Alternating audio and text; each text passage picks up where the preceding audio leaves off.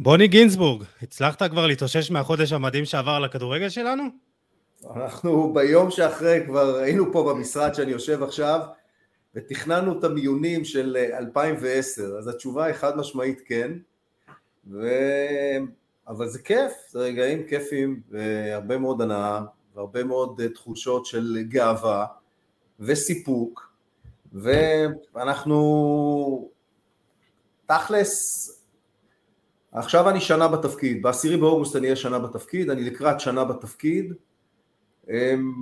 מאוד מאוד נהנה ממה שאני עושה, יש פה חבורה נהדרת של אנשים שביחד אנחנו מנסים לקחת את הכדורגל שלנו ולפתח אותו ולהביא אותו למקומות טובים יותר ועם הרבה צניעות ועבודה קשה אנחנו מקווים שנצליח.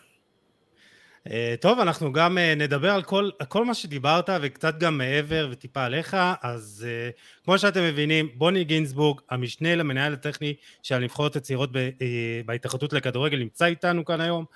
פרק 127 של חולה על כדורגל הפודקאסט, יש לנו הרבה על מה לדבר איתך, בוני, פתיח קצר ומתחילים.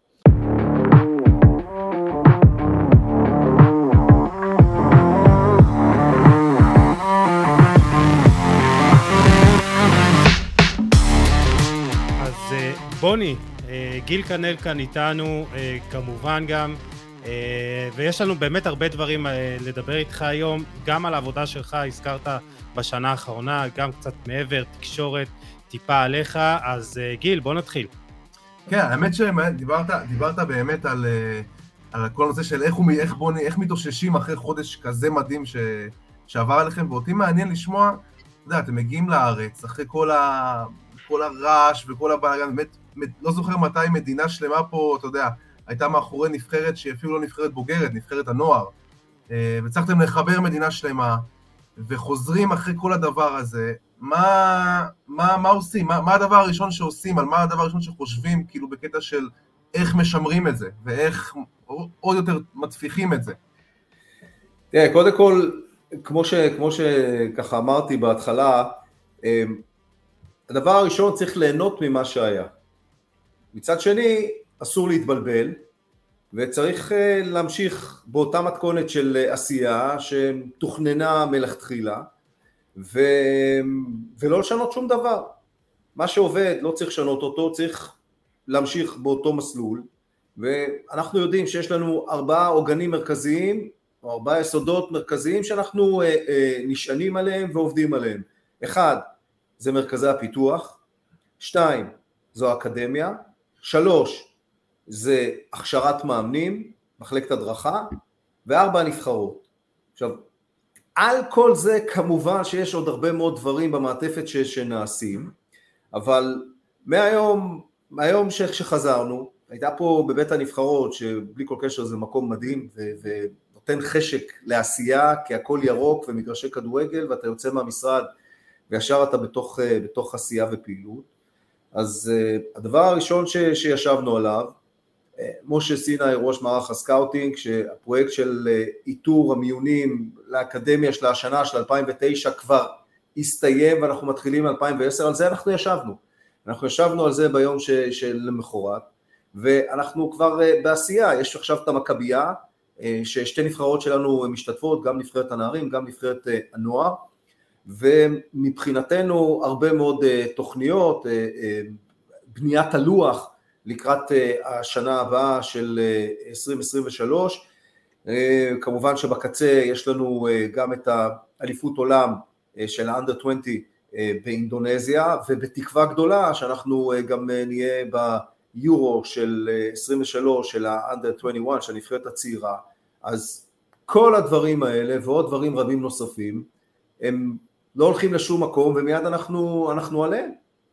כן, את בוני, אני אמרתי לך ככה לפני השידור, אה, שחזרתי מהמסע בסלובקיה, מהגמר, ואם הייתי, אם באתי אליו עם טיפה כזה פסימיות לגבי הכדורגל הישראלי, אז אני חייב לומר שכל הטורניר הזה והחוויה שם, והשיחות שערכנו איתך ועם יאלה חוס ועם עוד אנשים שהם, אתה יודע, אף אחד לא מכיר והם לא מכיר את העבודה שלהם, אז יצאתי בסוף עם תחושה מעודדת, עם שעתיד, שיש, שיש לנו עתיד ורוד לכדורגל הישראלי, אבל היה לי איזה אה, שביב של גם פסימיות, כי אני אומר, איך אנחנו באמת מצליחים להביא את, ה, את ההצלחה שהייתה בחודש הזה, לכדי באמת שהנבחרת הזאת גם תוביל את הנבחרת הבוגרת בעוד מספר שנים, וגם מי שלא יגיע לבוגרת אז באמת יתפתח גם אה, לקבוצות בוגרים פה ב- בישראל, גם לחו"ל, אז איך באמת, אה, אתה יודע, ממשיכים את, ה, את החודש הזה בצורה... אז תראה, בדברים שאמרת, וגם אה, אה, פגשתי אותך אה, בסלובקיה, אה, מה שהיה בסלובקיה הוא מעולה, כי הוא נתן לנו, אנחנו לא צריכים לחשוש מהצלחה, אנחנו צריכים להיות, ליהנות מהצלחה, אבל כמו שאמרתי שההצלחה לא תבלבל אותנו. וזה התפקיד שלנו כאן במחלקה הטכנית. איך אנחנו ממשיכים את אותה עשייה שנגעתי בה. עכשיו, הרעיון הוא שכל התהליך שלנו צריך להביא לכך שבעוד כמה שנים הנבחרת הבוגרת תהנה התהליך שנעשה פה.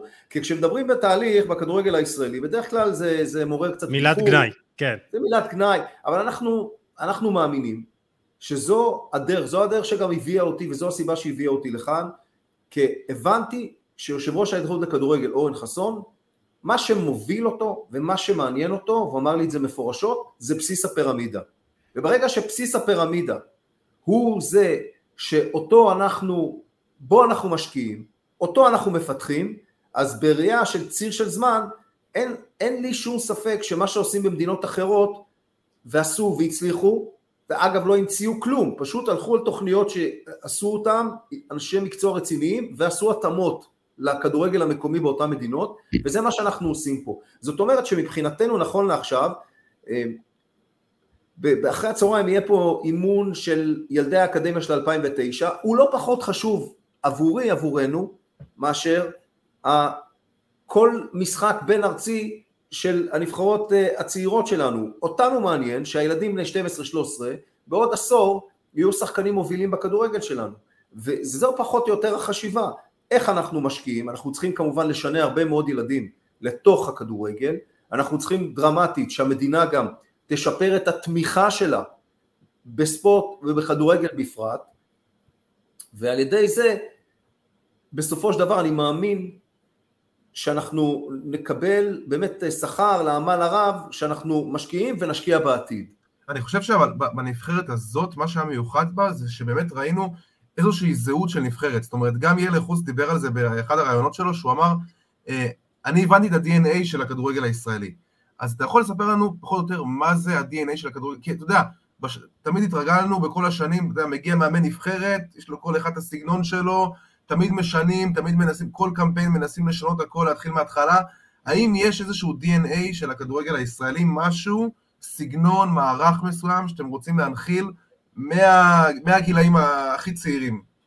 תראה, אני תוך כדי השיחה איתך רוצה לדייק בדיוק ב-DNA שלנו. אני, אני, אני יכול להגיד לך שהדבר הראשון זה לקחת את עצמנו ולהבין מה היכולות שלנו בתוך המשחק הזה.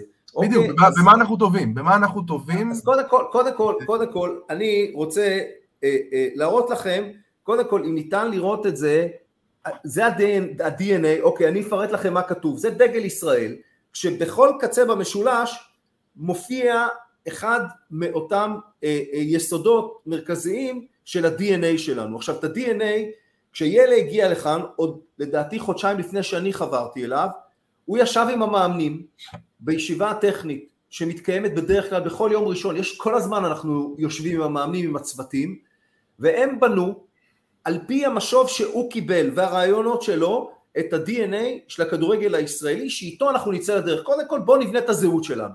אז קודם כל גאווה, תשוקה, עכשיו מבחינת המשחק שלנו, אנחנו רוצים שהמשחק שלנו יהיה התקפי, הוא יהיה יצירתי, הוא יהיה מאורגן, ועל זה בואו נוסיף גם את האינטליגנציה שלנו.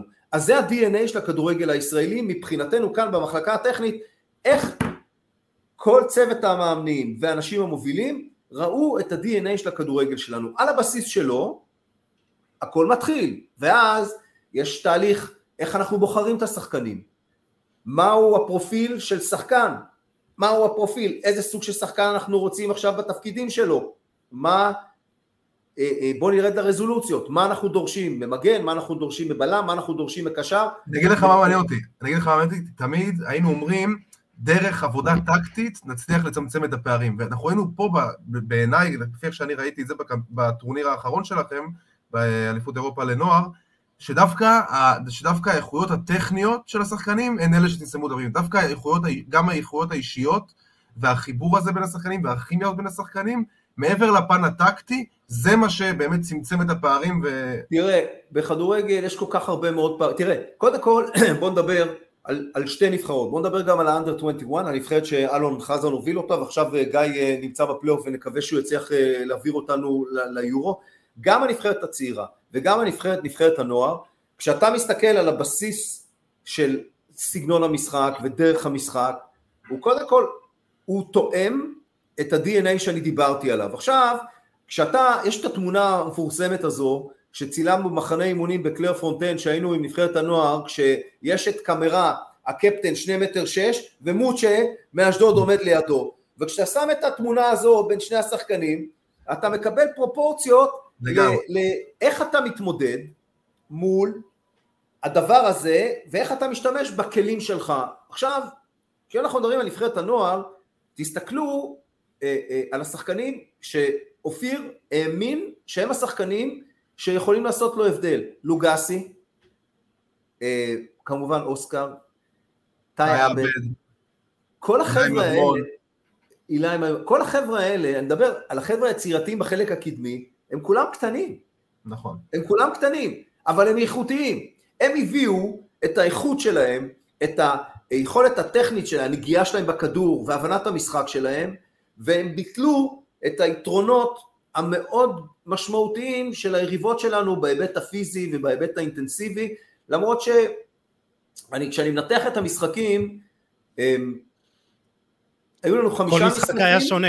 כל משחק היה שונה בתכלית כן, אבל אני חושב ש, שלמעט המשחק בשלב המוקדם מול אנגליה, כשהבטחנו את ההעפלה שלנו, ששם באמת אה, אופיר לקח את הקבוצה אחורה ורצינו לשחק על תוצאה והתוצאה הייתה לנו טובה. זה גם היה במגרש רע מאוד שלא יכול... המגרש היה מוצף, אז לא משנה, השגנו את התוצאה ואת החלום שרצינו, רצינו להגיע אה, אה, למונדיאל באינדונזיה ואת זה עשינו.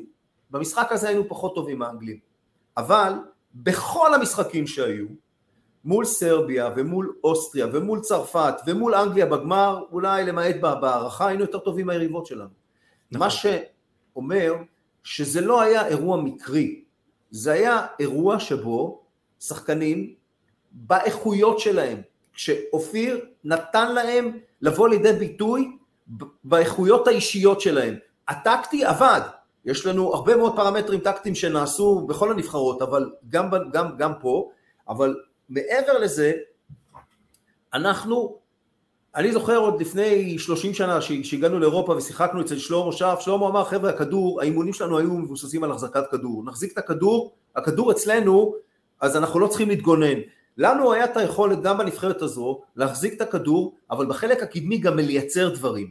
אז יכול להיות, ו... אז יכול להיות באמת שזה יוביל לאיזושהי מסקנה לעתיד באמת של לחפש את השחקנים מהסוג הזה עם המרכז כובד הנמוך, השחקנים היותר טכניים, אה, יותר טובים, הכדור, יכול להיות שזה באמת יוביל לחפש את השחקנים האלה מהסוג הזה? תראה, אני, אני חושב שזה צריך להיות מגוון, זה צריך להיות גם וגם וגם, אבל שחקנים כאלה, אם אנחנו מסתכלים על שחקנים, כשאייל ברקוביץ' אולי אחד השחקנים הכי גדולים שצמחו פה, הוא לא היה גדול, הוא היה, הוא היה עם יכולת אה, תנועה מטורפת, עם טכניקה אדירה, וראה את המגרש מעוף הציפור, ו, ושחקנים כאלה, הם, הם, אתה יודע, אתה צריך להיות אה, אה, בר מזל שיוולדו לך שחקנים כאלה, כי הם שחקנים, הם לא שחקנים שגרתיים. גם פה יש כמה שחקנים שהם לא שחקנים שגרתיים, אבל המבט שלנו צריך להיות איך אנחנו נותנים להם את התנאים כדי שהם יסלו את המסלול, נבחרת צעירה, נבחרת בוגרת, אפילו אני מדבר איתך מאקדמיה, אקדמיה, נבחרת נערים וכולי וכולי, והאירוע הזה לא יהיה אירוע חדש עבורם, הם ידעו בדיוק כשהם באים לפה, יש שפה אחת שהיא שפה מדוברת, ועל פי אנחנו מתנהלים. והרצון הוא שבסוף הם יגיעו לנבחרת הבוגרת, זה, זה, זה, זה, זו בסופו של דבר אה, אה, העשייה שלנו, זה מה שאנחנו רוצים לעשות בנבחרות, וכשאנחנו מדברים על הנבחרת, הנבחרת הספציפית של ה-U19, הם שיחקו מהשני משחקים הראשונים שלהם ברומניה באוגוסט. הם שיחקו 22 משחקים, חבר'ה.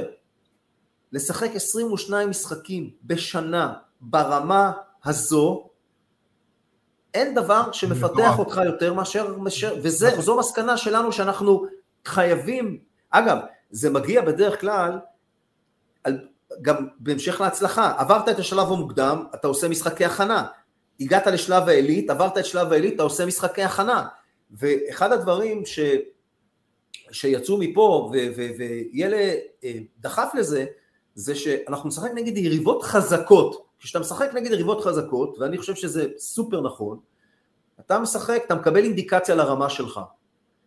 וכל פעם ששיחקנו נגד נבחרות אה, חזקות, כולל עכשיו לפני שיצאנו לאליפות אירופה, שחקנו נגד צרפת שני משחקים, פעמיים תיקו, נגד נבחרת מצוינת, אתה מבין שאתה שם, שאתה בסדר, הכל יכול להיות. אז, אז, כן. אה, עוד, עוד נגיע לעניין הזה של התחרותיות ואיך אנחנו באמת אה, אה, משפרים אותה לאורך כל השנה, אבל אני רוצה שנתעכב על בחירת השחקנים. ילד חוס אמר לי שאחד הדברים, התכונה אולי הראשונה שבאמת מחפשים אצלנו בנבחרות זה פוטבול אינטליג'נס, שהשחקנים ידעו באמת להיות אינטליגנטים, לפתור בעיות קטנות במגרש, בשטחים קטנים, אז זה באמת כאילו אתם עכשיו, תאר לנו באמת את אה, תחילת אה, בחירת השחקנים, איך אתם עושים את הסקאוטינג, אה, הזכרת את משה סיני, ראש מערך הסקאוטינג של הנבחרות הצעירות, אז איך באמת אתם, איך, איך התהליך הזה מתבצע בפועל? תראה, כשאתה מדבר על אינטליגנציה, קראתי לכם את ה-DNA, דיברנו על ה-DNA, יש שם אינטליגנציה, נכון? זאת אומרת, זה אחד הדברים שהם בסיסיים, שאתה בא ואתה אומר, אני, אם אני אראה שחקן אינטליגנטי, מיד אני אשלוף אותו. עכשיו תראה, השאלה, מה זה, איך אתה עושה סקאוטינג? אני, אני אתן לכם לצורך העניין את תהליך הסקאוטינג שנעשה בנבחרת הנוער הספציפית הזו. מקובל? או שאתם רוצים שנלך לעוד אה, דרכים? אני, אני אתן לכם נניח... לא, אנחנו רוצים אחרי זה גם שנלך בכלל תהליך הסקאוטינג שלכם, איך שאתם מאתרים... אז, אז הנה, אז בואו, אז שנייה, מעולה. תראו, סקאוטינג הוא סופר משמעותי. אני אתן לכם עכשיו דוגמה מה עשינו כדי לייצר את קבוצת האקדמיה הבאה שתתחיל עכשיו, שנתון 2009. סקאוטינג, מה עושים? קודם כל בדקנו כמה שחקנים משחקים בשנתון הזה, 4,500. כמה מועדונים יש בישראל? 220. חילקנו את הארץ לעשרה אזורים. בכל אזור הגיעו, ביקשנו בכל קבוצה שתשלח בין שלושה לחמישה שחקנים הכי טובים שלהם. והם שלחו את זה, ובכל אזור שהיו עשרים מועדונים, סדר גודל של עשרים מועדונים, יהיו בין שישים לשמונים שחקנים. הגיעו מכל קבוצה? מכל קבוצה שאנחנו שלחנו, ברוב המקרים הגיעו מכל קבוצה. היו קבוצות שבחרו לא לשלוח, אבל ההיענות הייתה אה, אה, סופר אה, משמעותית. ואז אתה מגיע למקומות שיש בין 60 ל-80 שחקנים, ואנחנו היינו מגיעים, ילה, משה ואני, והמאמנים, אלון חזן, אופיר חיים, איתי מרדכי, מאמני האקדמיה,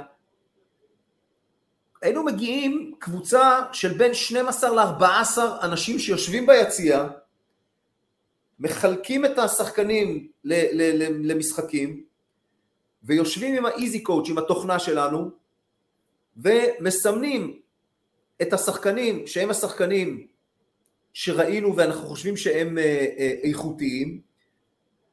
אני כמנהל ויאלה היינו מקבלים וגם משה היינו מקבלים את, ה, את התוצאות הסופיות אונליין מיידי וממשיכים את התהליך כאשר עברנו את כל עשרת, עשרת המחוזות או האזורים הגענו לשלב שהיינו פה בשפיים פעמיים, ובסופו של דבר נבחרו אנשים. זאת אומרת שבכל תהליך של מ-4,500 בסינון, הגענו ל-100, ובסופו של דבר בחרנו את ה-25 האחרונים.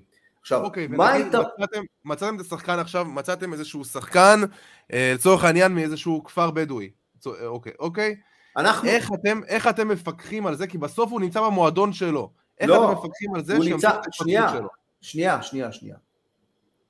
חשוב לעשות סדר. אותם 25 שחקנים שלקחנו הם באקדמיה, הם לא במועדון שלהם, הם משחקים בסוף השבוע, באקדמיה הם מתאמנים מראשון עד רביעי כולל, ובחמישי הולכים למועדונים שלהם. אז קודם כל הם חיים בתנאי פנימייה במבואות ים, ושם יש להם לכל אחד מהשנתונים, יש שלושה שנתונים, 2009, 2008 ו-2007, יש צוות של מאמן, עוזר מאמן, מאמני כושר, מאמני שוערים וכולי וכולי. אוקיי? הם, כל, הם כל השבוע, הם כל השבוע בלי הקבוצה שלהם? אומרת, הם כל כל השבוע נמצאים במבואות ים באקדמיה, ובסוף השבוע הם משחקים בקבוצה שלהם. וזה יש את ההסכמה של המועדונים לזה? יש את ההסכמה של המועדונים. אגב, וזה כל המועדונים, שבו... זה כל המועדונים, זה גם הגדולות, מכבי תל אביב, מכבי חיפה. כי זה מעניין, כי... אתה לוקח שחקן לשבוע, זאת אומרת, אתה מוציא אותו לשבוע מה... תראה, נכון לעכשיו, כל מי שנבחר, לא היה לנו שום בעיה עם המועדונים, לא עם מכבי תל אביב, לא עם מכבי חיפה, לא עם הפועל תל אביב, לא עם המועדונים, כל המועדונים משתפים פעולה, אוקיי? לא היה שחקן שרצינו ומועדון לא אפשר לו להיות באקדמיה. אני יכול לומר נהפוך הוא, היו מועדונים שמאוד עודדו את זה שיהיו שחקנים באקדמיה. אגב, התפקיד שלנו זה לייצר שחקנים ולפתח אותם. בגדול, אם שחקן מגיע מפה או משם, זה לא, זה לא מה שמעניין אותנו, מה שמעניין אותנו שבסוף תהליך הם יתפתחו, ובאיזה מועדון זה כבר לא השיקול שלנו. וכמה ילדים מונה האקדמיה היום? 25 בשנתון הנוכחי. כן, ובכל השנתונים? יש לכם סדר. גודל של, אתה יודע, עכשיו עושים fine tuning וזה, בין 70 ל-75, כי יש כאלה שנניח את שנת הלימודים לא סיימו כמו שצריך, yeah. יש כאלה שלפעמים זה קשה להם, אבל זה המאגר, זה המאגר של השחקנים, זה המאגר. זה 70 ו... שחקנים שנמצאים מדי יום, זאת אומרת, בשפיים? 75 שחקנים שנמצאים מדי יום במבואות ים, לומדים ומתאמנים פעמיים ביום, וזה ציר אחד של אקדמיה. עכשיו, לפני האקדמיה יש את מרכזי הפיתוח. מה זה מרכזי פיתוח? נכון לעכשיו יש שלושה. אחד באשקלון בדרום, אחד בצפון ב... בנוף הגליל, ואחד במרכז אה, ביציון רמת גן, שאנחנו מביאים אותו, השנה נביא אותו אה, לשפיים. אגב, אני חוזר כי זה בין המרכזי פיתוח לבין האקדמיה. באקדמיה בסופו של דבר נבחרו 25, אבל היו שם במאגר לפחות 50 שחקנים מאוד טובים. ומה שאנחנו חשבנו לעשות כדי שיהיה לנו יכולת של ליווי של השנתון הזה, מעבר לכל אלה שעברו אצלנו והכל כבר מתועד באיזי קואוץ', ואנחנו מבינים שזה משהו שלא היה פה, לא היה פה שום תיעוד. אז עכשיו אלה של ה-2009, החלטנו לעשות קבוצת פיתוח, הם לא באקדמיה, אבל הם יקבלו אימונים כאן בשפיים, אחת ל... שזה תוכנית שאנחנו בנינו אותה והיא תיושם כשמרכזי הפיתוח... זאת אומרת שהאימונים האלה אתם נמצאים במעקב אחריהם ומזהים את ההתפתחות שלהם. אנחנו פה בשפיים, אלון חזן אמר אני דורש מכם להיות חלק מכם, למרות שאני בנבחרת הבוגרת, אם יהיה לו זמן, אבל כל מאמני הנבחרות הצעירות, גדי, אופיר, גיא, כולם יהיו פה והשחקנים האלה יקבלו את האימונים דרכנו, אוקיי? וכך יש לנו מאגר של 50 שחקנים משנתון 2009.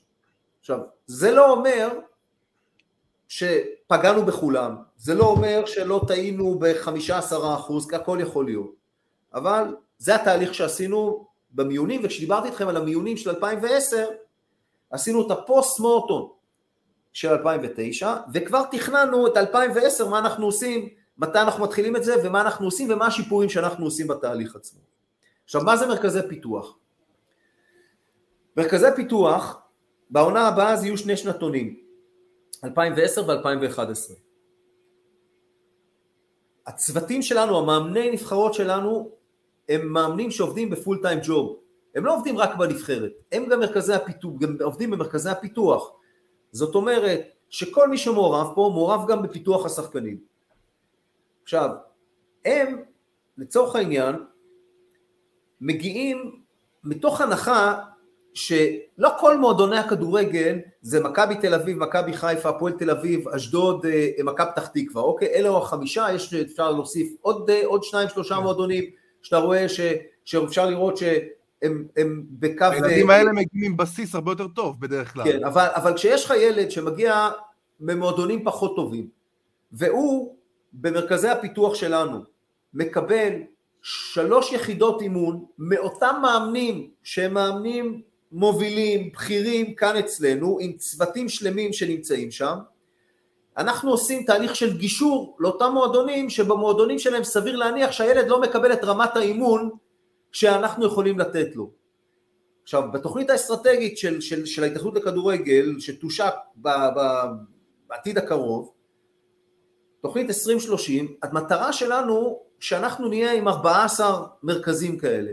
כל שנה נגדל ונגדל ונגדל, זה אומר שאנחנו גם באותם מרכזים, זה גם מרכזי פיתוח להכשרת מאמנים, זה לא רק לפתח את הזה, אנחנו, ככל שאתה תהיה עמוק באזורים, בפריפריה אם אתה רוצה לקרוא לזה, אתה תוכל להגיע ולתת שירות הרבה יותר טוב לכדורגל באותם אזורים. אני חושב שזה הדבר המרכזי שאמרת בוני בדקות האחרונות.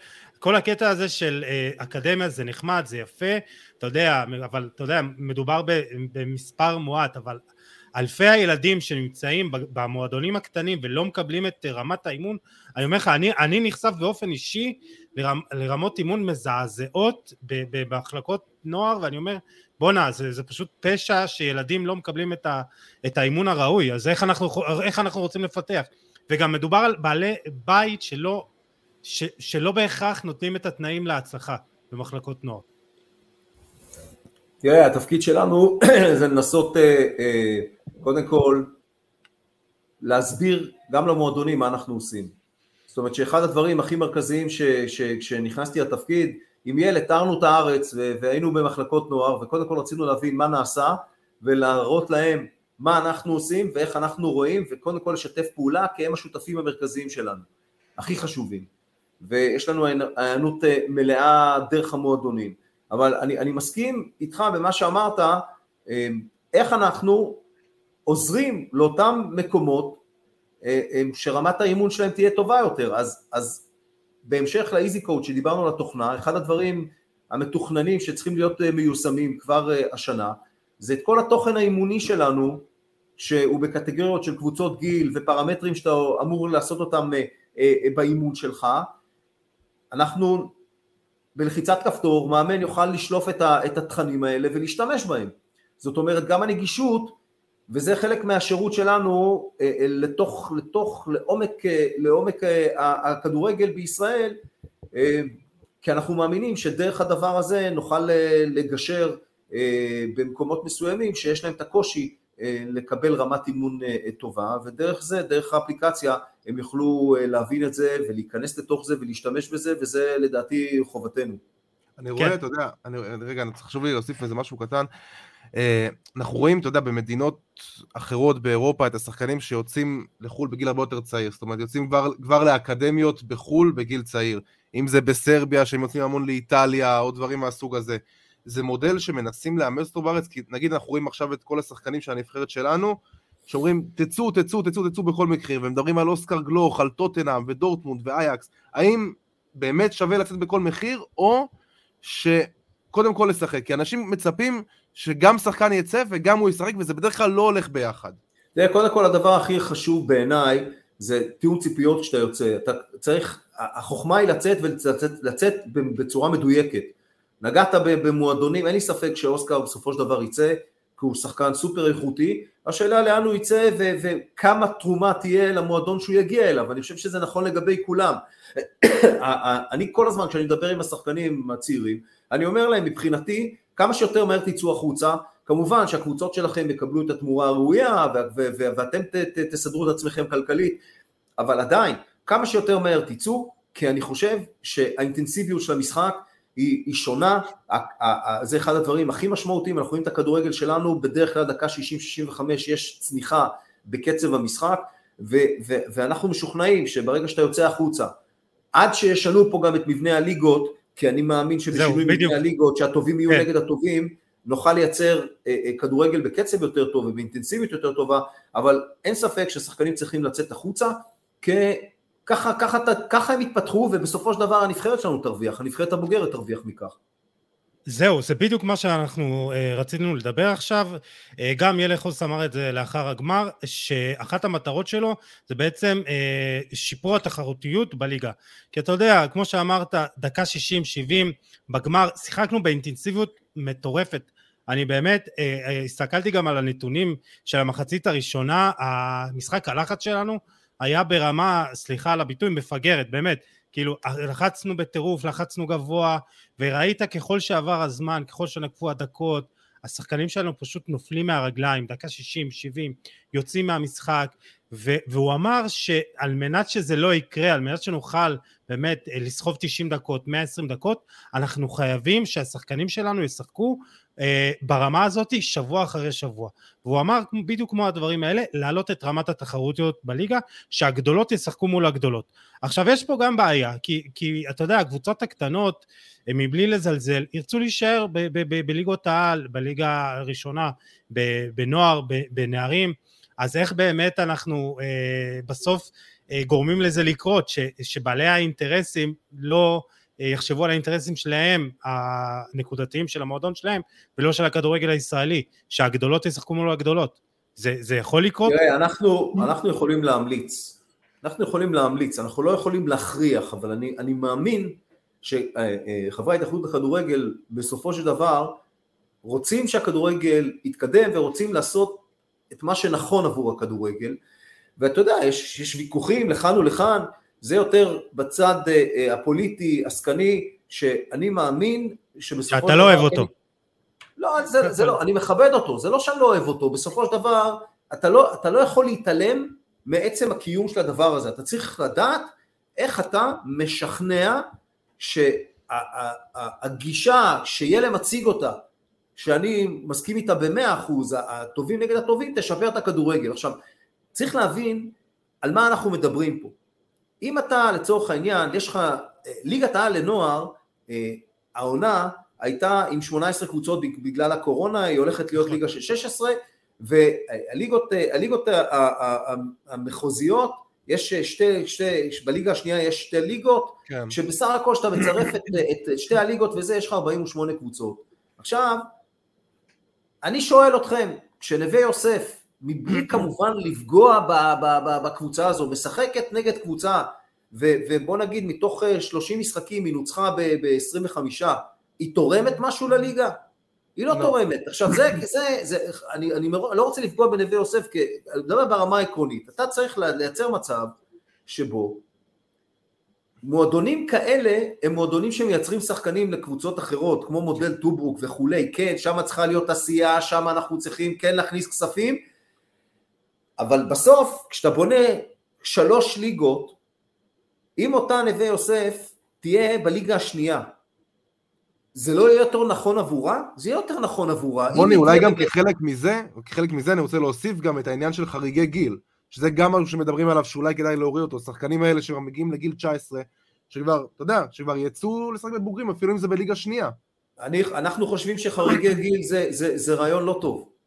זה רעיון לא טוב ואנחנו תכף נגיד, אני תכף אגיד לכם מה, מה הרעיון שאנחנו חושבים שצריך לעשות, אבל בקיצור לקחת את 48 קבוצות לשלוש ליגות ואתה מחלק, ומשתי ליגות אתה עושה את זה שלוש ליגות, אתה עושה שלוש ליגות שהן יותר קרובות של 14, 14, 14, עם פלייאוף, אם אתה, אתה משכלל, את ה, אתה משכלל את זה כדי באמת לייצר מצב ש, שפחות או יותר הרמה היא רמה כזו שהמשחקים יהיו מעניינים, יהיו אטרקטיביים וכולי. אגב, אה, אחד הדברים שהיה לי הזכות אה, לשנות ולעשות, זה החשיפה במשחק, במחזור, בכל שבוע בשבת היה משחק אחד אה, בליגת העל אה, בנוער ששודר, והיום יש שלושה משחקים שמשודרים בערוץ קיבוץ, וזה נכון. כתוצאה משיח שלי עם מנכ"ל ערוץ הספורט, תומר תורג'מן, כשאמרתי לתומר אנחנו רוצים יותר חשיפה, בוא נעשה מודל שאני ואגב, רוצה ש... ואגב יש לזה, אני יודע כאילו באמת ממקור ראשון שיש לזה אחלה רייטינג, אנשים רוצים לראות את הנוער. נכון, ועכשיו מבחינתי בוא נרחיב את זה, אבל בגדול, כל הדברים האלה שאנחנו מנסים לייצר, אנחנו מנסים לייצר קודם כל חשיפה מקסימלית לתוך הענף הזה, שאנשים מאוד אוהבים אותו, ולפתח אותו, ואם אנחנו נשנה את מבנה הליגות, לא ברמה שנרמוס את אלה את הקטנות, ואני לא מאמין בזה, אבל אני מאמין בזה שאם אתה עושה התאמות ואתה מסדר את זה, אתה תשפר את אותו דבר שאתה מחפש, יותר אינטנסיביות, יותר מהירות, יותר קצב למשחקים ויותר רמה, כי כשהטובים משחקים נגד הטובים, זה, אז... זה, ראיתם אתמול את המשחק של באר שבע עם מכבי חיפה, אוקיי, אנחנו ממש מתחילים את יולי, ושתי קבוצות טובות, שתי מחציות שונות, אבל עדיין, משחק עם קצב, אינטנסיביות וכולי, ואנחנו רוצים להביא את זה גם לנוער ולנערים, ואני מאמין שבאמת, יש אה, הרבה מאוד אנשים שמבינים את הצורך הזה, ו- ומבינים שכל מה שאנחנו ממליצים פה, אנחנו לא המצאנו כלום, אנחנו אבל רוצים באמת לעשות טוב לכדורגל שלנו. השאלה בוני, השאלה בוני... רגע, רגע, אני רוצה להשלים לגבי מה שדיברת לגבי החריגים. כן. אחד המודלים שאנחנו רוצים וחושבים שהוא גם, אפרופו מבנה ליגות, זה לאפשר, כמו שיש לברצלונה ב' וריאל מדריד, ריאל קסטיליה וכולי, ובהולנד יש אה, ארבע או חמש קבוצות שיש להן קבוצות בנות באנדר 23, לאפשר לשחקנים בגיל הזה, שהגיל ש... זה הגיל שבעיקר השחקנים נופלים, בין גיל הצבא לבין אה, גיל אה, הנוער, ולאחר מכן והבוגרים, לאפשר להם לשחק נגד challenge אמיתי, נגד שחקנים בוגרים בליגה השנייה או בליגה השלישית, ששם הם יוכלו להתפתח, ואפשר יהיה להחזיר אותם לקבוצה הבוגרת שלהם, אם באמת הם צוברים דקות והם טובים, וכל מה שמעניין אותנו זה איך השחקנים האלה מתפתחים כשהם משחקים נגד שחקנים בוגרים ולא משחקים כחריגי גיל ויוצרים לעצמם איזה יתרון מלאכותי שלא מוביל אותם לשום מקום. מין כרטיס כפול כזה? שהם יוכלו גם לשחק בקבוצה אחרת וגם לחזור לקבוצת האם? לא, שהם יוכלו לשחק בקבוצה השנייה, שיהיה מכבי תל אביב ב'. ולקבוצה, ולקבוצה הבוגרת, אבל מניח לצורך, מתוך, יש מנגנון, הם כבר משחקים אה, חמישה, עשרה משחקים בקבוצה הבוגרת, הם לא חוזרים חזרה לקבוצה של האנדר 23. אתה צריך לתת פה איזה משהו באמת שייתן להם אה, אלמנט פיתוחי, ולא עכשיו לייצר מצב שאני עכשיו חושב על הקבוצה הזאת ואני רוצה שהיא תעשה אליפות, ואגב, היא לא יכולה לעלות ליגה. כן, היא יכולה לרדת, אבל היא לא יכולה לעלות ליגה, כי אתה, אתה לא רוצה שהקבוצה, רוצה שהקבוצה הזאת תהיה בליגה שנייה או בליגה שלישית, כמו שיש את זה אה, אה, אה, במדינות כמו הולנד, כמו ספרד ועוד מדינות, ו- ולהסתכל איך אנחנו גורמים לשחקן הזה להתפתח. בוני, השאלה, השאלה היא, אותי גם מעניין, האם, אותי גם, סליחה יוסי שאני קוטע אותך, אותי גם מעניין, האם, אתה יודע, מה מרחב הסמכויות שלכם? כי בסוף יש פה המון פוליטיקה, ואני גם לא יודע, גם מבחינה כלכלית, האם הקבוצות ירצו עכשיו, אתה יודע, בסוף אתה פותח פה עוד, אתה פותח פה עוד קבוצה. אני אמרתי, גיל, השאלה שלך היא שאלה טובה, השאלה שלך היא שאלה טובה. אנחנו ממליצים. מה ההשפעה שלכם? כמה אתם יכולים לקבוע? תראה, תראה, כשאנחנו נמצאים פה, אה, יש לנו תפקיד, התפקיד שלנו זה לפתח את הכדורגל בישראל, זה הכותרת.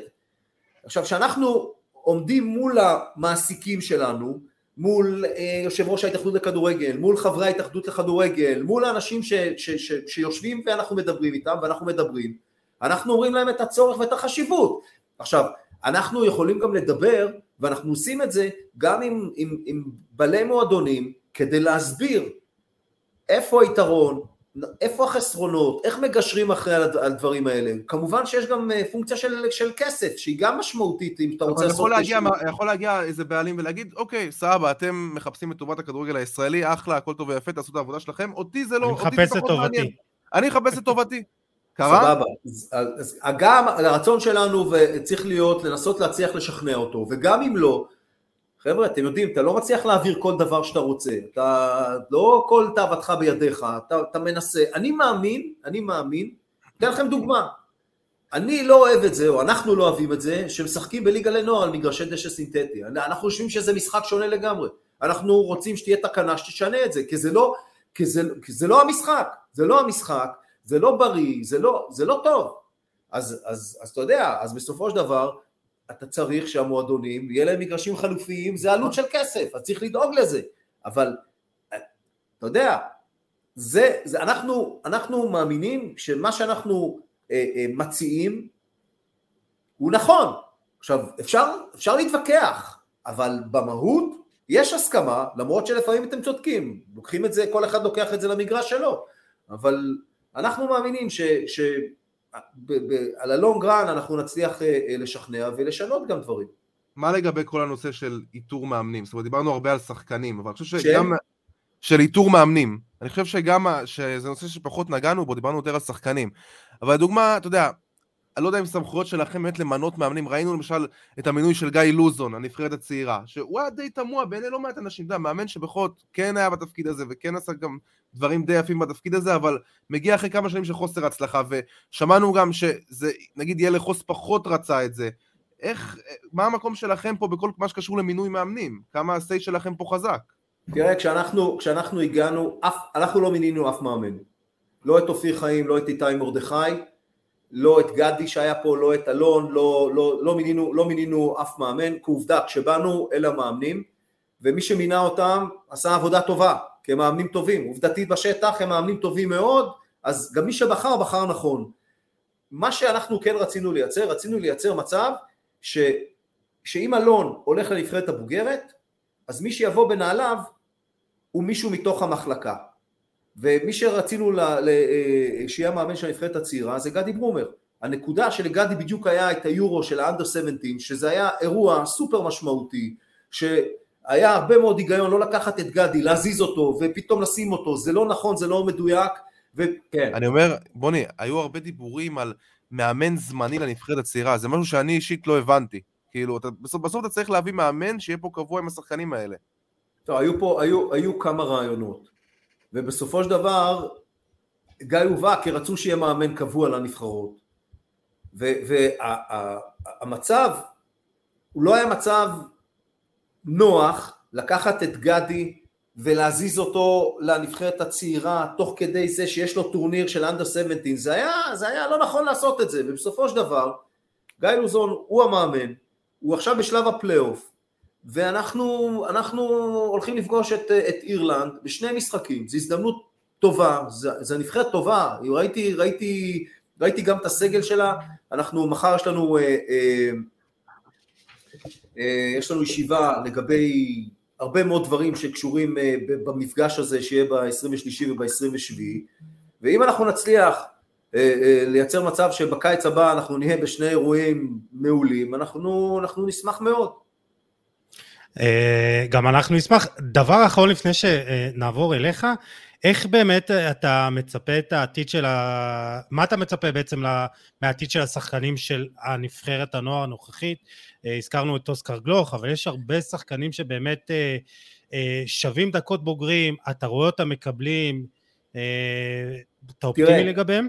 תראה, קודם כל, כל התהליך הזה של קבלה של דקות, זה עניין של מדיניות של מועדונים. אמ, אחד המועדונים שזה היה באג'נדה שלו זה הפועל תל אביב, וראינו שילוב של, אם אני מונה נכון, לפחות חמישה שחקנים שאני זוכר מהסגל של נבחרת הנוער, שהיו אה, חלק מהנבחרת, מהקבוצה הבוגרת של הפועל תל אביב, וזה לזכותו של עומר בוקסנבאום והבעלים של הקבוצה ש, שהם מאמינים בתוצר שלהם, שבעיניי זה גם פונקציה של לתת הזדמנות לחבר'ה צעירים, ומעבר לזה שאתה נותן אה, הזדמנות לחבר'ה צעירים, זה גם אתה משתמש בכלים שיש לך, כי לקחת אה, שחקנים אה, בכוח, לקנות כל מיני שחקנים שאתה בתקציבים קטנים, זה בעייתי. עכשיו באליפות הספציפית הזו, היו תשעה שחקנים, שהם היו שחקנים שבאו מהנבחרת, שיחקו בקבוצות הבוגרות שלהם, שלושה בליגה השנייה, מדמון ראיתי אותו אתמול משחק כבר בהפועל באר שבע. זה משהו שהוא חריג לנבחרת נוער. קודם כל לנבחרת נוער. ניסיון בוגרים. תראה, קודם כל, בשביל להמשיך, ותכף אני אדבר עד כמה זה חריג, 2004 וכמות השחקנים שהייתה באליפות הזו מול נבחרות אחרות, אבל אה, כשיש לך תשעה שחקנים שטעמו טעם של ליגה, של ליגה ראשונה, של ליגה בוג, סליחה, ליגת בוגרים, אה, זה משמעותי עבורם. עכשיו אתה רואה שהם מצליחים להשתלב.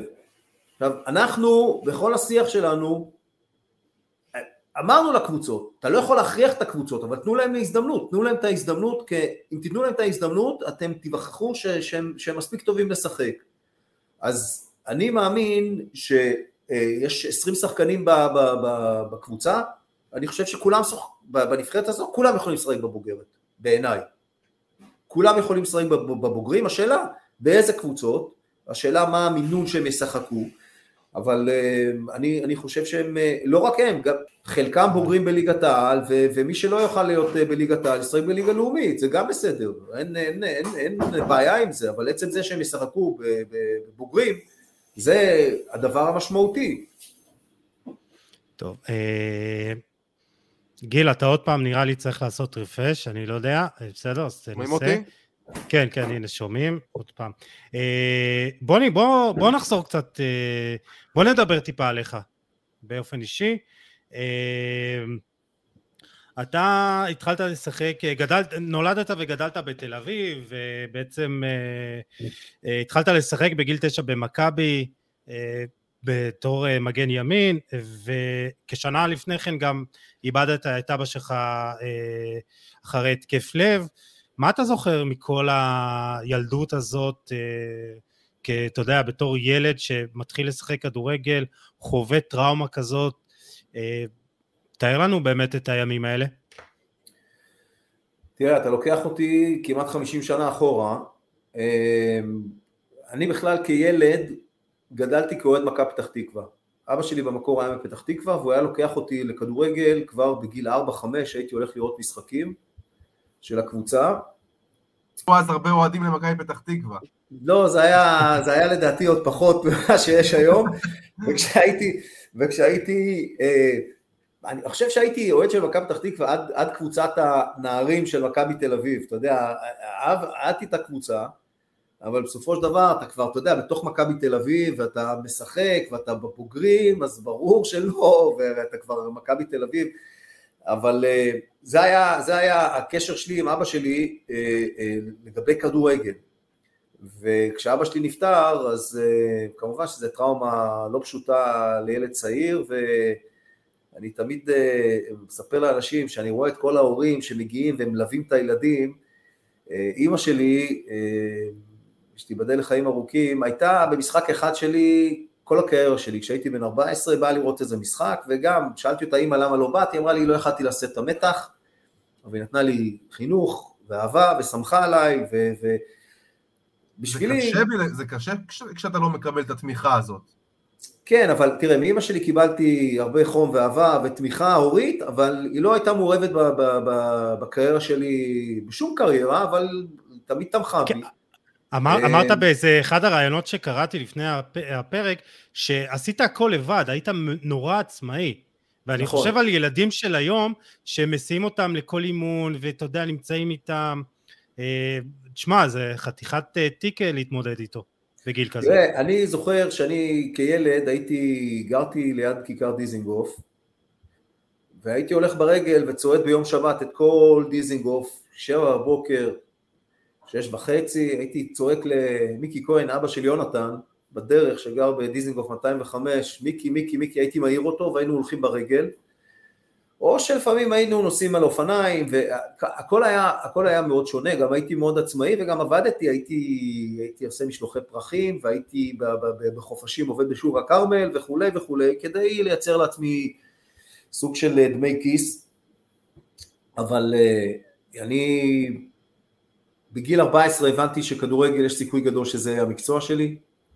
היה טורניר שקבוצות מכבי, מכבי ישראל נסעו לטורניר במונטגי, זה היה מעין סוג של אליפות אירופה כזו, וגם זכינו מקום ראשון וגם זכיתי בתואר של השוער המצטיין, ויש לי כזה מגן משיש וברונזה עם דמות של שוער מזנק, שזה בעיניי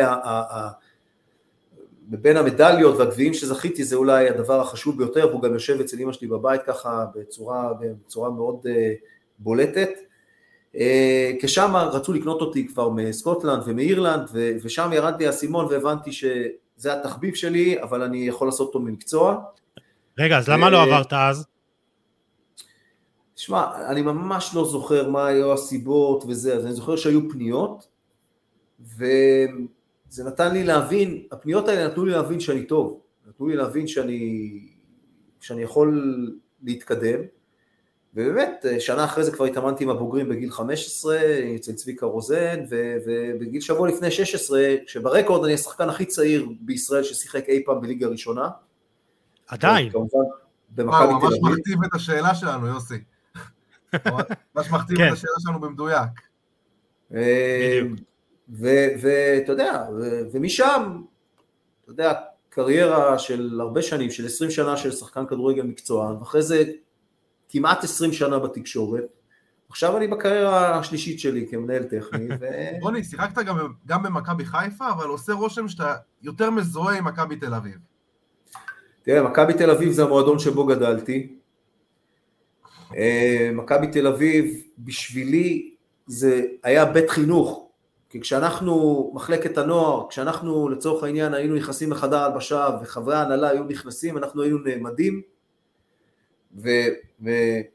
ונדרשים לאמות מידה ולחינוך ולדרך ארץ ו, וזה היה המועדון, זה היה המועדון ש, ש, שגדלתי בו ומבחינתי החיבור שלי אליו הוא החיבור הכי טבעי כי, כי אני, אני מתחבר ל...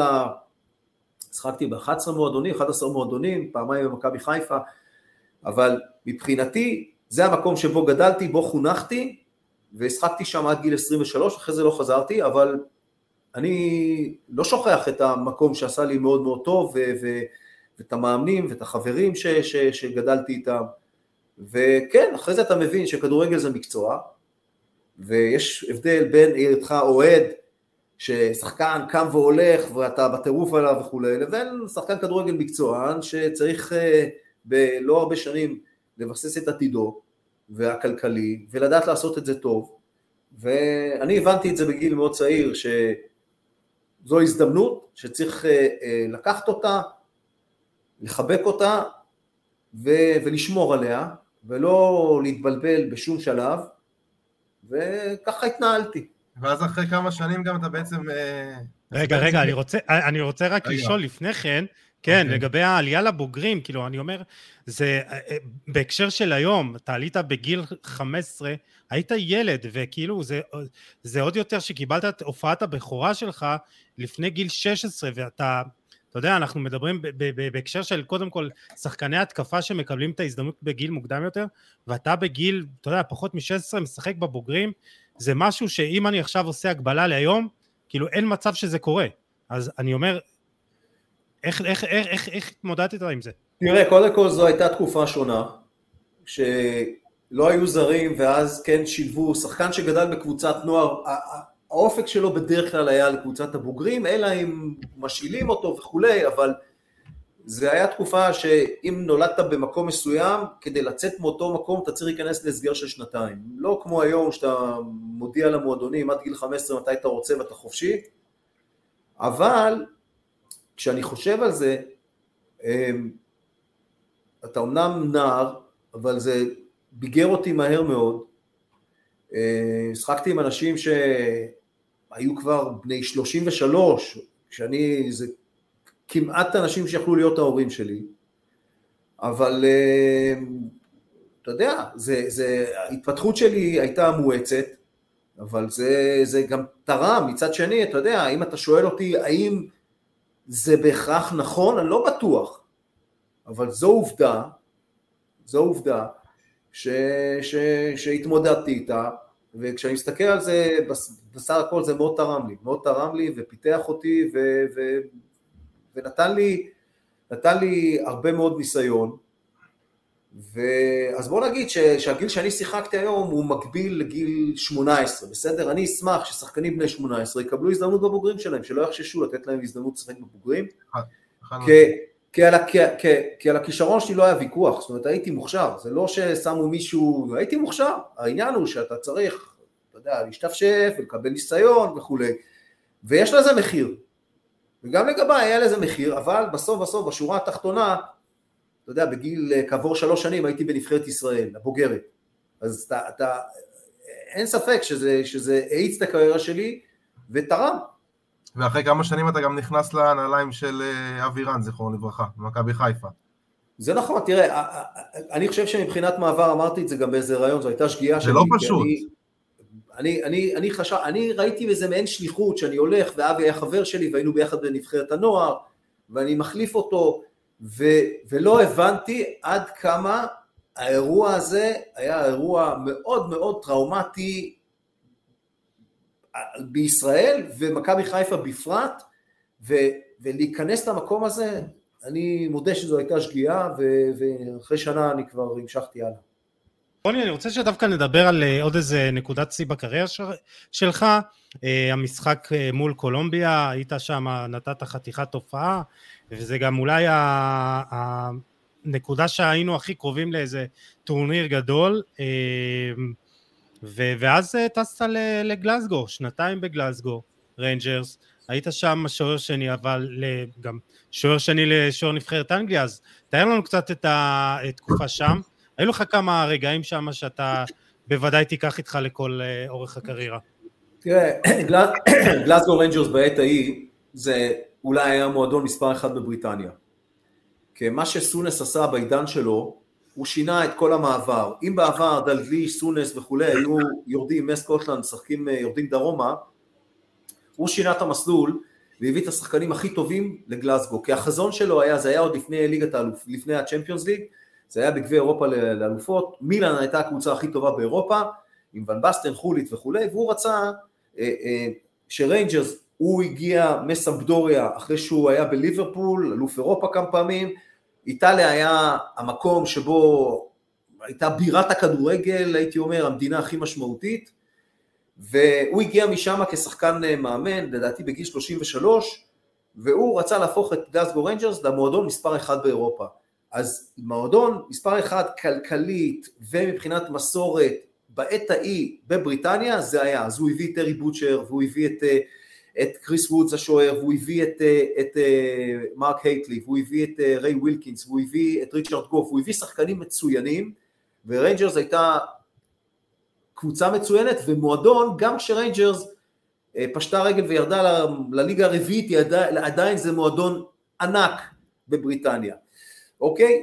ושם המערכת היחסים שלי איתו הייתה מאוד מאוד טובה, אה, הוא הביא אותי וכשאני, אתה יודע, איך שהגעתי כבר שיחקתי, כי וודס אה, פרק את הכתף, אני שיחקתי, ו, ובמשחקים ששיחקתי, כמו דרבי נגד צלטיק, וכמו נגד הארץ וביירן מינכן בליגת האלופות וזה, ואז נסעתי לנבחרת לקולומביה. זאת אומרת שכשאני הגעתי לברנקיה, אני כבר שיחקתי לדעתי איזה שמונה משחקים בהרכב, והגעתי, הייתי בכושר טוב מאוד, וזה נתן לי הרבה מאוד ביטחון לקראת ההופעה שלי אה, בקולומביה, ואגב, אה, הוא אמר לי אל תיסע, הוא אמר לי אל תיסע למשחק נגד קולומביה, כי אתה בהרכב וזה, ואל אל תיסע, אם הייתי, אתה יודע, אני לא, אף פעם לא יכול לדעת איך, איך, איך הקריירה שלי הייתה מתפתחת, כן? אז הוא אמר לי, אבל אתה יודע, זו הייתה שיחה שהיינו בחדר והיה גם הרופא של, ה, של, ה, של הקבוצה ואז הרופא אמר לו, תגיד, אם אתה השתגעת, אתה רוצה שהמוסד יבוא ויחטוף אותך, מה אתה... כאילו, הוא צריך לנסוע שייסע. בקיצור, נסעתי וחזרתי ווודס היה בשער, וכמובן, אתה יודע, שוער נבחרת אנגליה וקבוצה מנצחת, אבל מבחינת הבית ספר לכדורגל ומה שאני חוויתי שם, כל מה שהבנתי על כדורגל זה היה משם, כי הייתי דופק לו בדלת והייתי מדבר איתו הרבה פעמים על מה, למה, איך הוא, איך הוא רוכש שחקנים, מה המודל ההתקפי, מה המודל ההגנתי, הרבה מאוד דברים שסקרנו אותי, אבל צריך להבין, אה, כשאתה אה, מסתכל על קבוצות אה, מובילות בעולם, ורנג'רס הייתה קבוצה מובילה באירופה ובעולם, אז תסתכלו בכל הליגות, אז יש לך שלושה שוערים טובים, אתה לא עם שוער אחד טוב, אתה מדבר על שלושה שוערים בסגל שהם שוערים טובים מאוד, קחו את כל הקבוצות שאתם מכירים, מי השוערים שבאים לשם, והמסלול שלי היה אה, מאוד מאוד אה, אה, מסודר, אני הייתי אמור אחר כך להיות השוער הראשון, מה שאותי, מה שעמד בעוכריי זה כל החוקים של אירופה שהשתנו, החוקי ה... אם, אם בעבר האנגלים לא היו זרים, השינוי בחוק הפך את זה שהאנגלים הפכו להיות זרים, ואז הוא גם נאלץ גם למכור את וודס, גם אה, אה, לשחרר אותי, ולקחת את אנדי גורם, ש, שממש לא מזמן אה, נפטר בסרטן, אה, שהוא היה שוער סקוטי, והוא הביא אותו, היה שוער מעולה, ואני בתוכניות שעשינו הייתי אמור ללכת לקבוצה שלו, לאיברניאן, אבל בגלל שהיו רק עשרה מקומות לכאלה שהם לא בשוק האירופי המשותף, אז אני לא יכלתי לשחק בהול... בקבוצה אחרת, כי לא היה מקום מבחינת רישיון עבודה, ואז נאלצתי לחזור לארץ. זה היה, זה, זה היה מאוד מבאס עבורי, אבל בגדול, להיות חלק ממועדון כזה עם שחקנים שהם אגדות, באמת, אגדות בבריטניה, ומה שהדהים אותי יותר מכל דבר זה ככל שהם היו שחקנים גדולים יותר, ככה הם היו יותר צנועים. בוני, מה שמעניין, שומעים אותי עכשיו? כן. כן, כן. מה שמעניין אותי זה ש... אתה יודע, עבדת עם, עם, באמת, עם מיטב המאמנים וברמות באמת הכי גבוהות, אתה יודע, חזרת לארץ, פרשת, ואתה יודע, היה לך החלטה, אתה יודע, היית באיזשהו צומת כזה, אה, או ללכת לאמן, כמו הרבה מאוד מהחברים שלך, כמו שהם עשו, או תקשורת. אתה בחרת באפשרות השנייה. למה לא הלכת לאמן? תראה, קודם כל, עשיתי, עשיתי גם קורס מאמנים בכירים בווינגייט, עם, אה, הקבוצה שלי הייתה רן בן שמעון ו, ו, אה, ורוני לוי וראובן עטר היה שם ואלי אוחנה ושורה שלמה של כל, כל אנשי הדור שלי היו שם. עשיתי קורס פרו, יש לי פרו, ואני, כל, כל הקורסים שעשיתי, המטרה שלי הייתה להשאיר את הידע שלי. אבל כשראיתי איך מתייחסים פה למאמנים, והחברים הקרובים שלי, כמה הם סובלים בתוך התפקיד הזה, ומצד שני, הייתה לי זיקה לתקשורת, כי גם תוך כדי מהלך הקריירה שלי עשיתי תקשורת. היית סוג של רוקסטאר כזה. של, אה, של אז. אז, אז, אז אמרתי, אז אמרתי, אני, אם אני הולך, אני עושה מזה מקצוע, אני לא שם את זה כיסא מפלט כמו 90% או 80% מהמאמנים שבאים לפרשנות כי הם רוצים אחר כך ללכת לאמן. אני אמרתי שאני רוצה לעשות טלוויזיה כמקצוע, והלכתי ולמדתי טלוויזיה, זאת אומרת אה, משחק מול מצלמה, בשביל להבין שהדבר הזה הוא משמעותי וחשוב, וכן, והייתי 11 שנים בערוץ הראשון, ואחרי זה קיבלתי הצעה מערוץ הספורט, והייתי בערוץ הספורט עוד שמונה שנים, איך זה באמת, אתה איך זה באמת הקטע הזה של פתאום אתה, אתה יודע, פתאום אתה בתפקיד כזה של מגיש, תפקיד יחסית מאוד בכיר, אה, מאוד חשוב, אתה חשוף ללא מעט ביקורות, אני מאמין שזה, אתה יודע, שזה חלק מזה גם נוגע בך בסוף.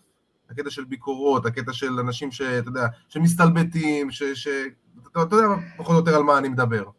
תראה, היום בעידן של הרשתות החברתיות, כל אחד יש לו מקלדת, הוא עושה מה שהוא רוצה. בסדר, תראה, אותי, מה שהיה, מה, ש, מה שאותי, לי היה חשוב, זה שהמעסיקים שלי שבעי רצון ממני, והמשוב שאני מקבל מהקהל הרחב הוא משוב מצוין.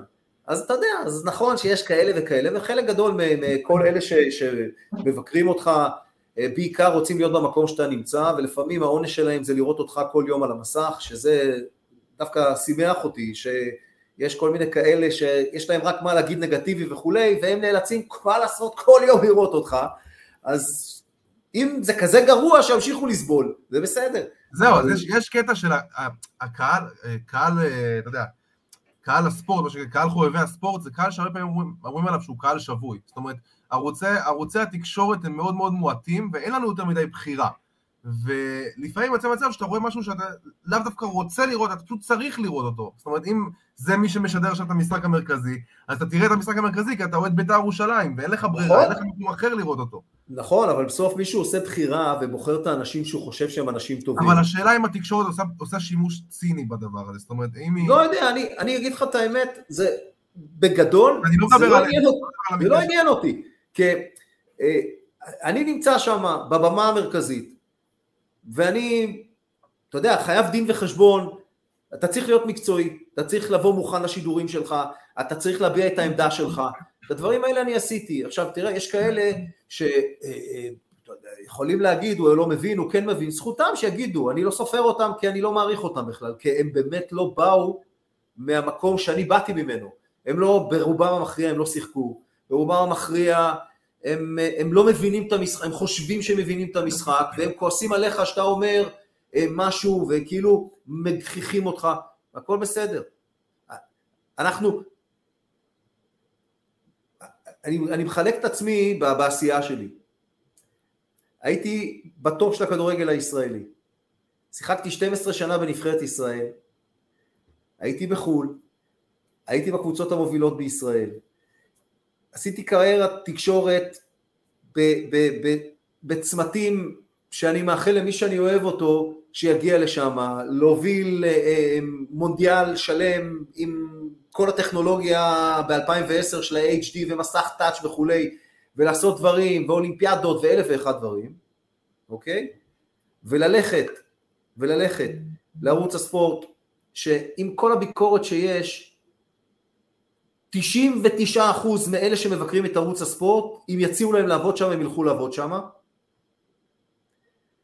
ו... אבל אתה, אתה מבין את הביקורות? כאילו, היה קטע ששבעת מהתקשורת? לא. אם ההצעה הזאת, אם, אם ההצעה. אם ההצעה מה, מההתאחדות לא הייתה מגיעה, עדיין היית בתקשורת? ברור. אני, בגלל שהשיחות שלי עם מנכ"ל ערוץ הספורט הן שיחות שנשארות ביני ובינו, אתם יכולים לפנות אליו ולשאול אותו בסקרים שהוא עשה, בסקר האחרון שהוא עשה, כשאני קמתי והלכתי, מה היה המיקום שלי בסך כל הפרשנים ואנשי הכדורגל בישראל. בסדר? אני מאשר לכם אם הוא, אם הוא, אם הוא, אם הוא ירצה להגיד את זה. אני לא אחשוף את זה, אוקיי? כי אני לא חושף. אותו, נשאל אותו. איך? אני אומר, נשאל אותו. top שלוש לפחות? top? שלוש? top שלוש? אני לא מדבר על עצמי, יהללך זר ולא פיך. אני לא מדבר. ולכן, ולכן זה גם בפרספקטיבה ובראייה הרחבה, בעיניי זה מגחיך את כל הקטנטנים האלה שמנסים לבוא ולהגיד, "אין, הוא לא יודע, הוא לא מבין, הוא לא זה, הוא לא זה, הוא לא... זה, זה, זה, זה, זה משעשע, זה מצחיק. אם זה לא היה מצחיק, אז, אז זה באמת היה יכול להיות דבר שמייסר אותך.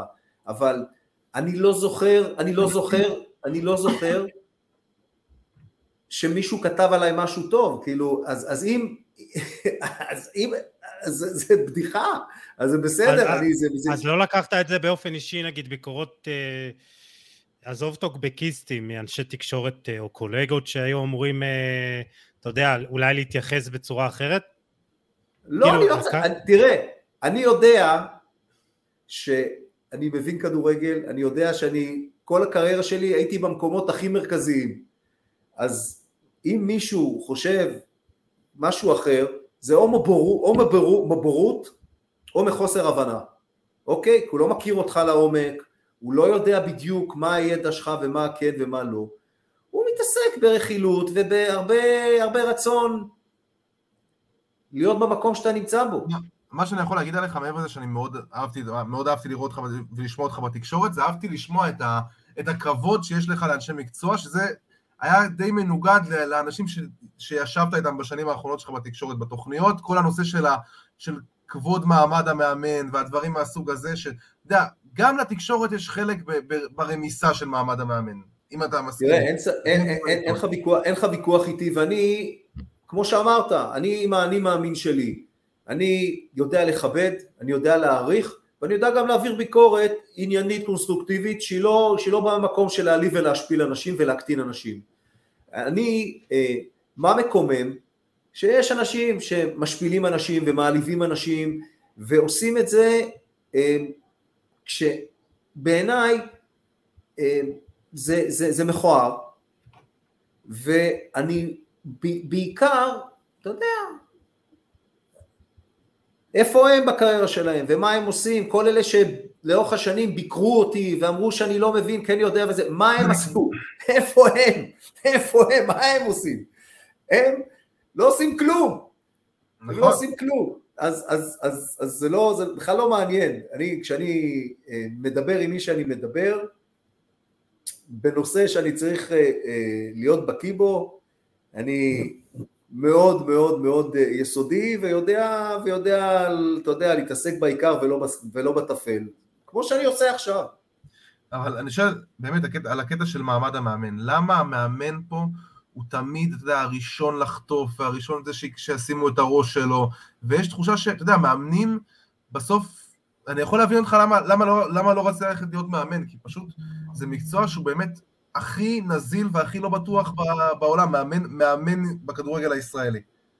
ואני אומר שגם לתקשורת יש חלק בדבר הזה. תראה, אני, תראה, זה גם, תראה, זה מתחבר ומתקשר לש, לשאלתך למה אני לא הלכתי לאימון. אני חושב ש...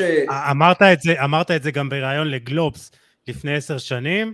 הקטע הזה של אה, באמת אה, מה הדבר החשוב אה, לך ולמה בעצם אתה, בוא נגיד ככה, עכשיו בתפקיד הזה, שאתה רואה בתפקיד המאמן כמחנך, כמעצב דרך, ואין את זה כל כך את זה פה. תראה, אני אגיד, אני אגיד לך מה, קודם כל, אנשים, אתה, בתפקיד הזה האופק שלך הוא מאוד קצר, וברגע ש, שאין סבלנות, ואני גם חושב ש... לאורך שנים, אחרי מאמנים שהם היו פה אוטוריטות, כמו גיורא שפיגל ו- ושלמה שר ודוביץ' שווייצר, אנשים שהם היו, וקשטן, אנשים שהם ב- ב- ב- ברמה מאוד מאוד אה, גבוהה ואיכותית, הגיע דור פחות טוב, הגיע דור פחות טוב, ו- ו- ואחר כך נכנסו כל מיני אנשים אה, שלי היה תמוה בכלל איך הם הפכו להיות מאמנים.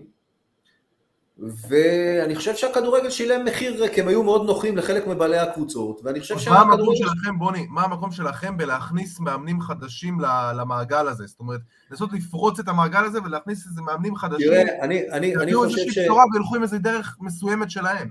תראה, אני, אני, אני חושב שהמסלול של מאמן, הוא צריך להתחיל מלמטה, הוא צריך להתחיל, זה לא קטגורי לגבי כולם, אבל מאמן שמתחיל לאמן ילדים, נערים, נוער וכולי, וצובר הרבה מאוד שעות אה, אימון, ידע וניסיון, באופן טבעי המעבר שלו לבוגרים הוא, הוא יותר נכון, וככל שהמאמנים יוכשרו וההכשרה שלהם תהיה אמיתית, זאת אומרת, אה, הם יעברו את כל הקורסים, אתם יודעים היום שעל פי חוק הכל נמצא בהתאחדות לכדורגל, זאת אומרת כל מוסד שרוצה אה, לעשות קורסי מאמנים זה דרך זיכיון שההתאחדות לכדורגל מעניקה לו, וכמובן אה, סיליבוס, שאותו סיליבוס הוא סיליבוס של וופא, הוא סיליבוס שבסופו של דבר אחד לאחד, אז קודם כל בעצם זה שאנחנו עושים משהו שהוא מאוד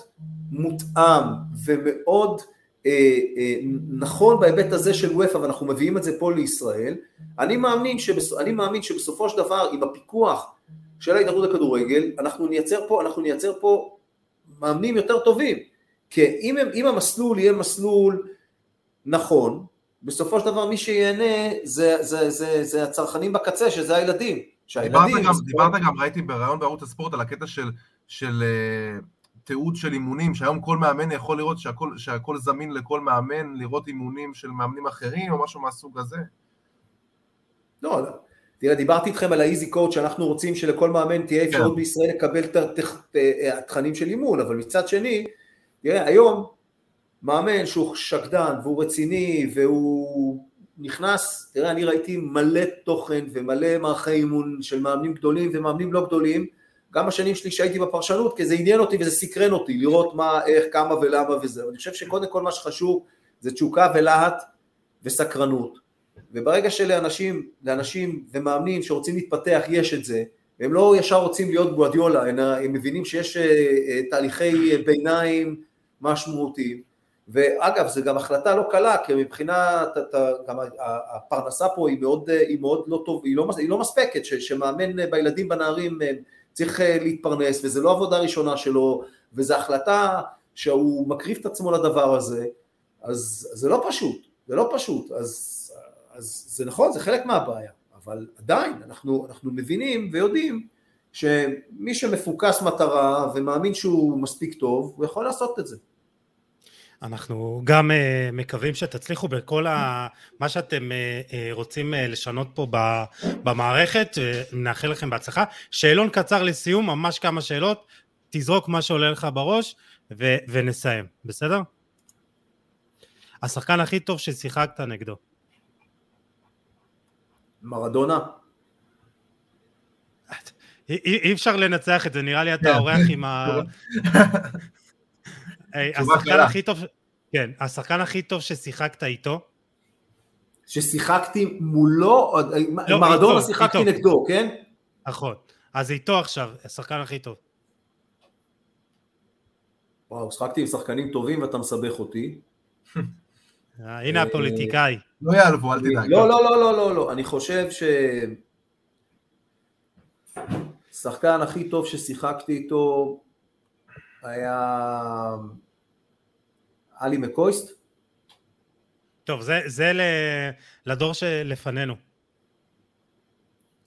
ישראלי, בוא נסבך אותך ישראלי. ישראלי, אבי כהן, זיכרונו לברכה, הבלם, שהקדים את זמנו, אייל ברקוביץ', משה סיני, חיים רביבו, אה, ראובן עטר, אה, שחקתי, אלי אוחנה, שחקתי עם שחקנים גדולים פה בכדורגל הישראלי, רוני רוזנטל, אני, אני מתנצל מראש, אני לא, לא, לא מזכיר לא עוד כמה. אתה, אתה לא רוצה להסתבך פה, אתה אומר. זה האמת, זה האמת.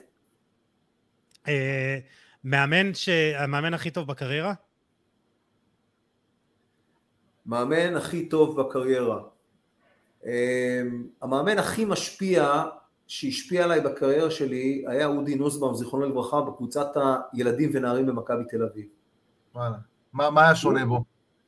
הוא היה באוריינטציה, באותה תקופה הייתה הקבוצה הזו של עמנואל שפר ואמציה לפקוביץ', זיכרונם לברכה, והם אימנו בנבחרת, והוא היה, אמ, הוא שאב את הידע שלו מתוכם, ו, וכשהוא אימן אותנו, הוא היה, ב, ב, בעת ההיא הוא היה ברמה מאוד גבוהה, ו, אותי הוא, הוא שיפר והביא אותי למקומות אה, מאוד טובים, והוא מבחינתי היה, היו לי הרבה מאוד מאמנים טובים, אבל הוא היה מבחינתי המאמן שעשה לי את ה...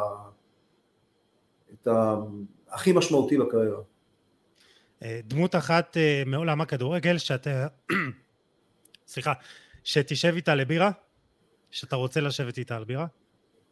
שאני לא, שאני לא, שאני לא מכיר, זאת אומרת מישהו ש... או שבכלל כן, לא... מי שאתה רוצה, כל דמות מהעולם הכדורגל. לא יודע, נראה לי בירה וזה מתחבר עם אוליבר קאן, נראה לי שהוא גם עכשיו אה, בתפקיד ניהולי בביירן מינכן, זה יכול להיות טוב, הוא היה שוער אדיר, אדיר, אדיר, אני אשכרה פשוט הרצתי אותו עוד מהתקופה שלו בקארל סרואה, הייתי יושב איתו בבוואריה על איזה בירה שם במינכן, במשרדים של ביירן, ומדבר איתו בכיף. אה, גיל, גיל, לא שומעים אותך שוב. אה, שאלה נוספת, אתה חושב שנצליח לעלות לטורניר גדול בעשר השנים הקרובות? אני משוכנע שכן. 2030? אנחנו נהיה שם. מכוונים? אנחנו נהיה שם. אנחנו נהיה או ביורו או במונדיאל, אנחנו נהיה. אני, אני מאמין וואי. שאנחנו נהיה. צמרמורת רק כשאתה אומר את זה. אני, אני מאמין, אני מאמין שכן. טוב, האמת, אחרי, אחרי הרעיון הזה אני גם נוטה להאמין. לא, אמרתי לך, זה, זה רק צריך להיחשף. טוב מאוד שעשינו את הפרק. שאלה אחרונה שאנחנו שואלים את uh, כל האורחים שלנו, איפה אתה בעוד חמש שנים? תראה, אני מקווה שאני עדיין אהיה פה באותו, במחלקה הטכנית, כי בסופו של דבר אנחנו מאמינים ש, שהתהליך הזה הוא תהליך של כמה שנים, עם הרבה סבלנות ו, וחריצות ומקצועיות. אני מקווה שאני אהיה פה, ובכל מקרה, איפה שאני לא אהיה, אני מקווה שאני אהיה מאושר, ונכון לעכשיו אני מאוד אוהב את מה שאני עושה,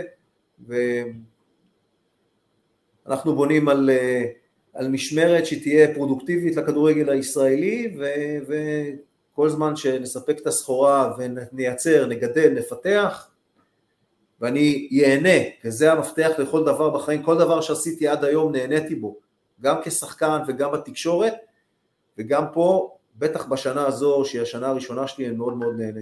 זה הכי מספק? זה הכי מספק שהיה לך מה, מהעבודות שלך אחרי, ה, אחרי הקריירה?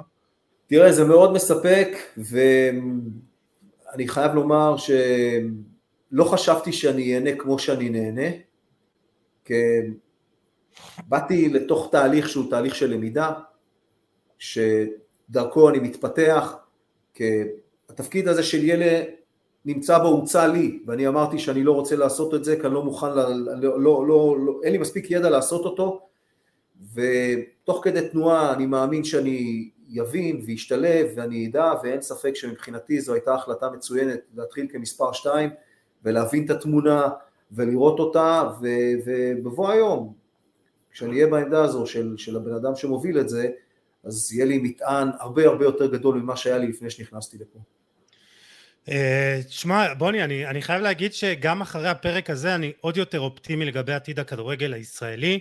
אה, אני באמת מקווה יש פה המון דברים טובים שקורים, אה, עוד אמרתי לך לפני, עכשיו גם סיפרת לנו על הרבה דברים שאתם עושים ואתם מתכננים לעשות, יש לי רק בקשה אחת, שייתנו לכם לעשות את זה, באמת. אז אני מאוד מקווה שבאמת ייתנו לכם לעשות את הדברים האלה, כי, כי יש פה הרבה דברים טובים, וכמו שאמרת, זה, זה לוקח זמן. זה לוקח זמן ויש פה המון אינטרסים והמון פוליטיקה שאני מקווה מאוד מאוד מאוד מאוד שלא לא תפגע ב, באינטרס המקצועי ומה שבאמת יקדם את הכדורגל שלנו. אמן, אני באמת, אני, שומעים אותי עכשיו? כן. כן, כן. אני באמת מקווה שסוף סוף הבינו, אתה יודע, גם הביאו לפה בסוף איש מקצוע אה, שעשה דברים מדהימים באירופה, הטיל חוס, ואני חושב שאני מקווה שסוף סוף הבינו פה שהתהליך הזה זה לא עכשיו לבוא ולראות אוקיי, אליפות הנוער, אה, הצלחנו באליפות, באליפות אירופה לנוער, אוקיי, זהו, הצלחנו. לא, להמשיך את זה הלאה, לראות עשר שנים קדימה, חמש עשרה שנה קדימה, רק ככה נתקדם. אני חושב שיש הבנה מאוד ברורה, בטח אה, אצל היושב ראש וחברי ההנהלה של ההתאחדות לכדורגל, שזה, שזה הדבר ולכן אה, המחלקה הטכנית גם תוגברה והיא מאוד מאוד פעילה. אני חייב להגיד לכם שמבחינתי ואני יכול גם להגיד מבחינתו של משה סיני, ראש מערך ה scouting, זו שליחות, זו שליחות, עבורי זה מפעל חיים אמיתי, שאני עזבתי מקום מאוד מאוד נוח, שמאוד נהניתי בו, והייתי גם מאוד מוערך על ידי המעסיקים שלי, ובסופו של דבר חשבתי שיותר קל זה לבקר ולהגיד מה צריך לעשות, אבל הרבה יותר קשה זה לבצע את זה ולהיות במקום שבו מתקבלות ההחלטות לטובת השיפור ופיתוח הכדורגל. ואני נכון לעכשיו יש מאחוריי את התמונה הזו של הנבחרת של ה-U19 אז, אז כל פעם אתה יודע אתה מסתכל על התמונה אתה אומר וואו איזה כיף איזה כיף. זה, זה נראה כמו חמש האמת אני לא יודע. כן, צריך לעבוד על הזה. אה, אבל לא משנה זה, זה, זה, נבחרת, נבחרת הנוער. האחרונה, זו שחזרה כסגנית אלופת אירופה, ונותן סיפוק אדיר ו- ודלק להמשך, להמשך של העשייה, ואנחנו נמשיך לעבוד קשה, ואני מבטיח שנעשה את הכל כדי שיהיו לנו הרבה מאוד רגעים גדולים לכדורגל הישראלי בעתיד עם הנבחרת הבוגרת, כי זו בסופו של דבר השורה התחתונה וחלון הראווה של הכדורגל הישראלי, וזה התפקיד שלנו. סומכים עליכם, בוני. כן, אז אה, אנחנו יוצאים אופטיים ומחוזקים. אה, בוני גינזבורג, תודה רבה, היה מרתק. היה גם קצת ארוך מהרגיל בגלל גם בעיות טכניות שהיו לנו. אה, נדאג לזה אחר כך. אז המון תודה, ואני חושב שהדבר הכי, הכי טוב שאפשר לאחל לך זה בהצלחה. תודה רבה, מעריך את זה, ותודה גם לכם, נהניתי. תודה רבה, ואנחנו באמת ניפרד מהמאזינים והמאזינות שלנו, תודה שהייתם איתנו, מוזמנים לשתף, לתייג ולהאיר את עינינו. אה, ניפגש בפרק הבא עם עוד תוכן מעניין ואיכותי, תשמרו על עצמכם,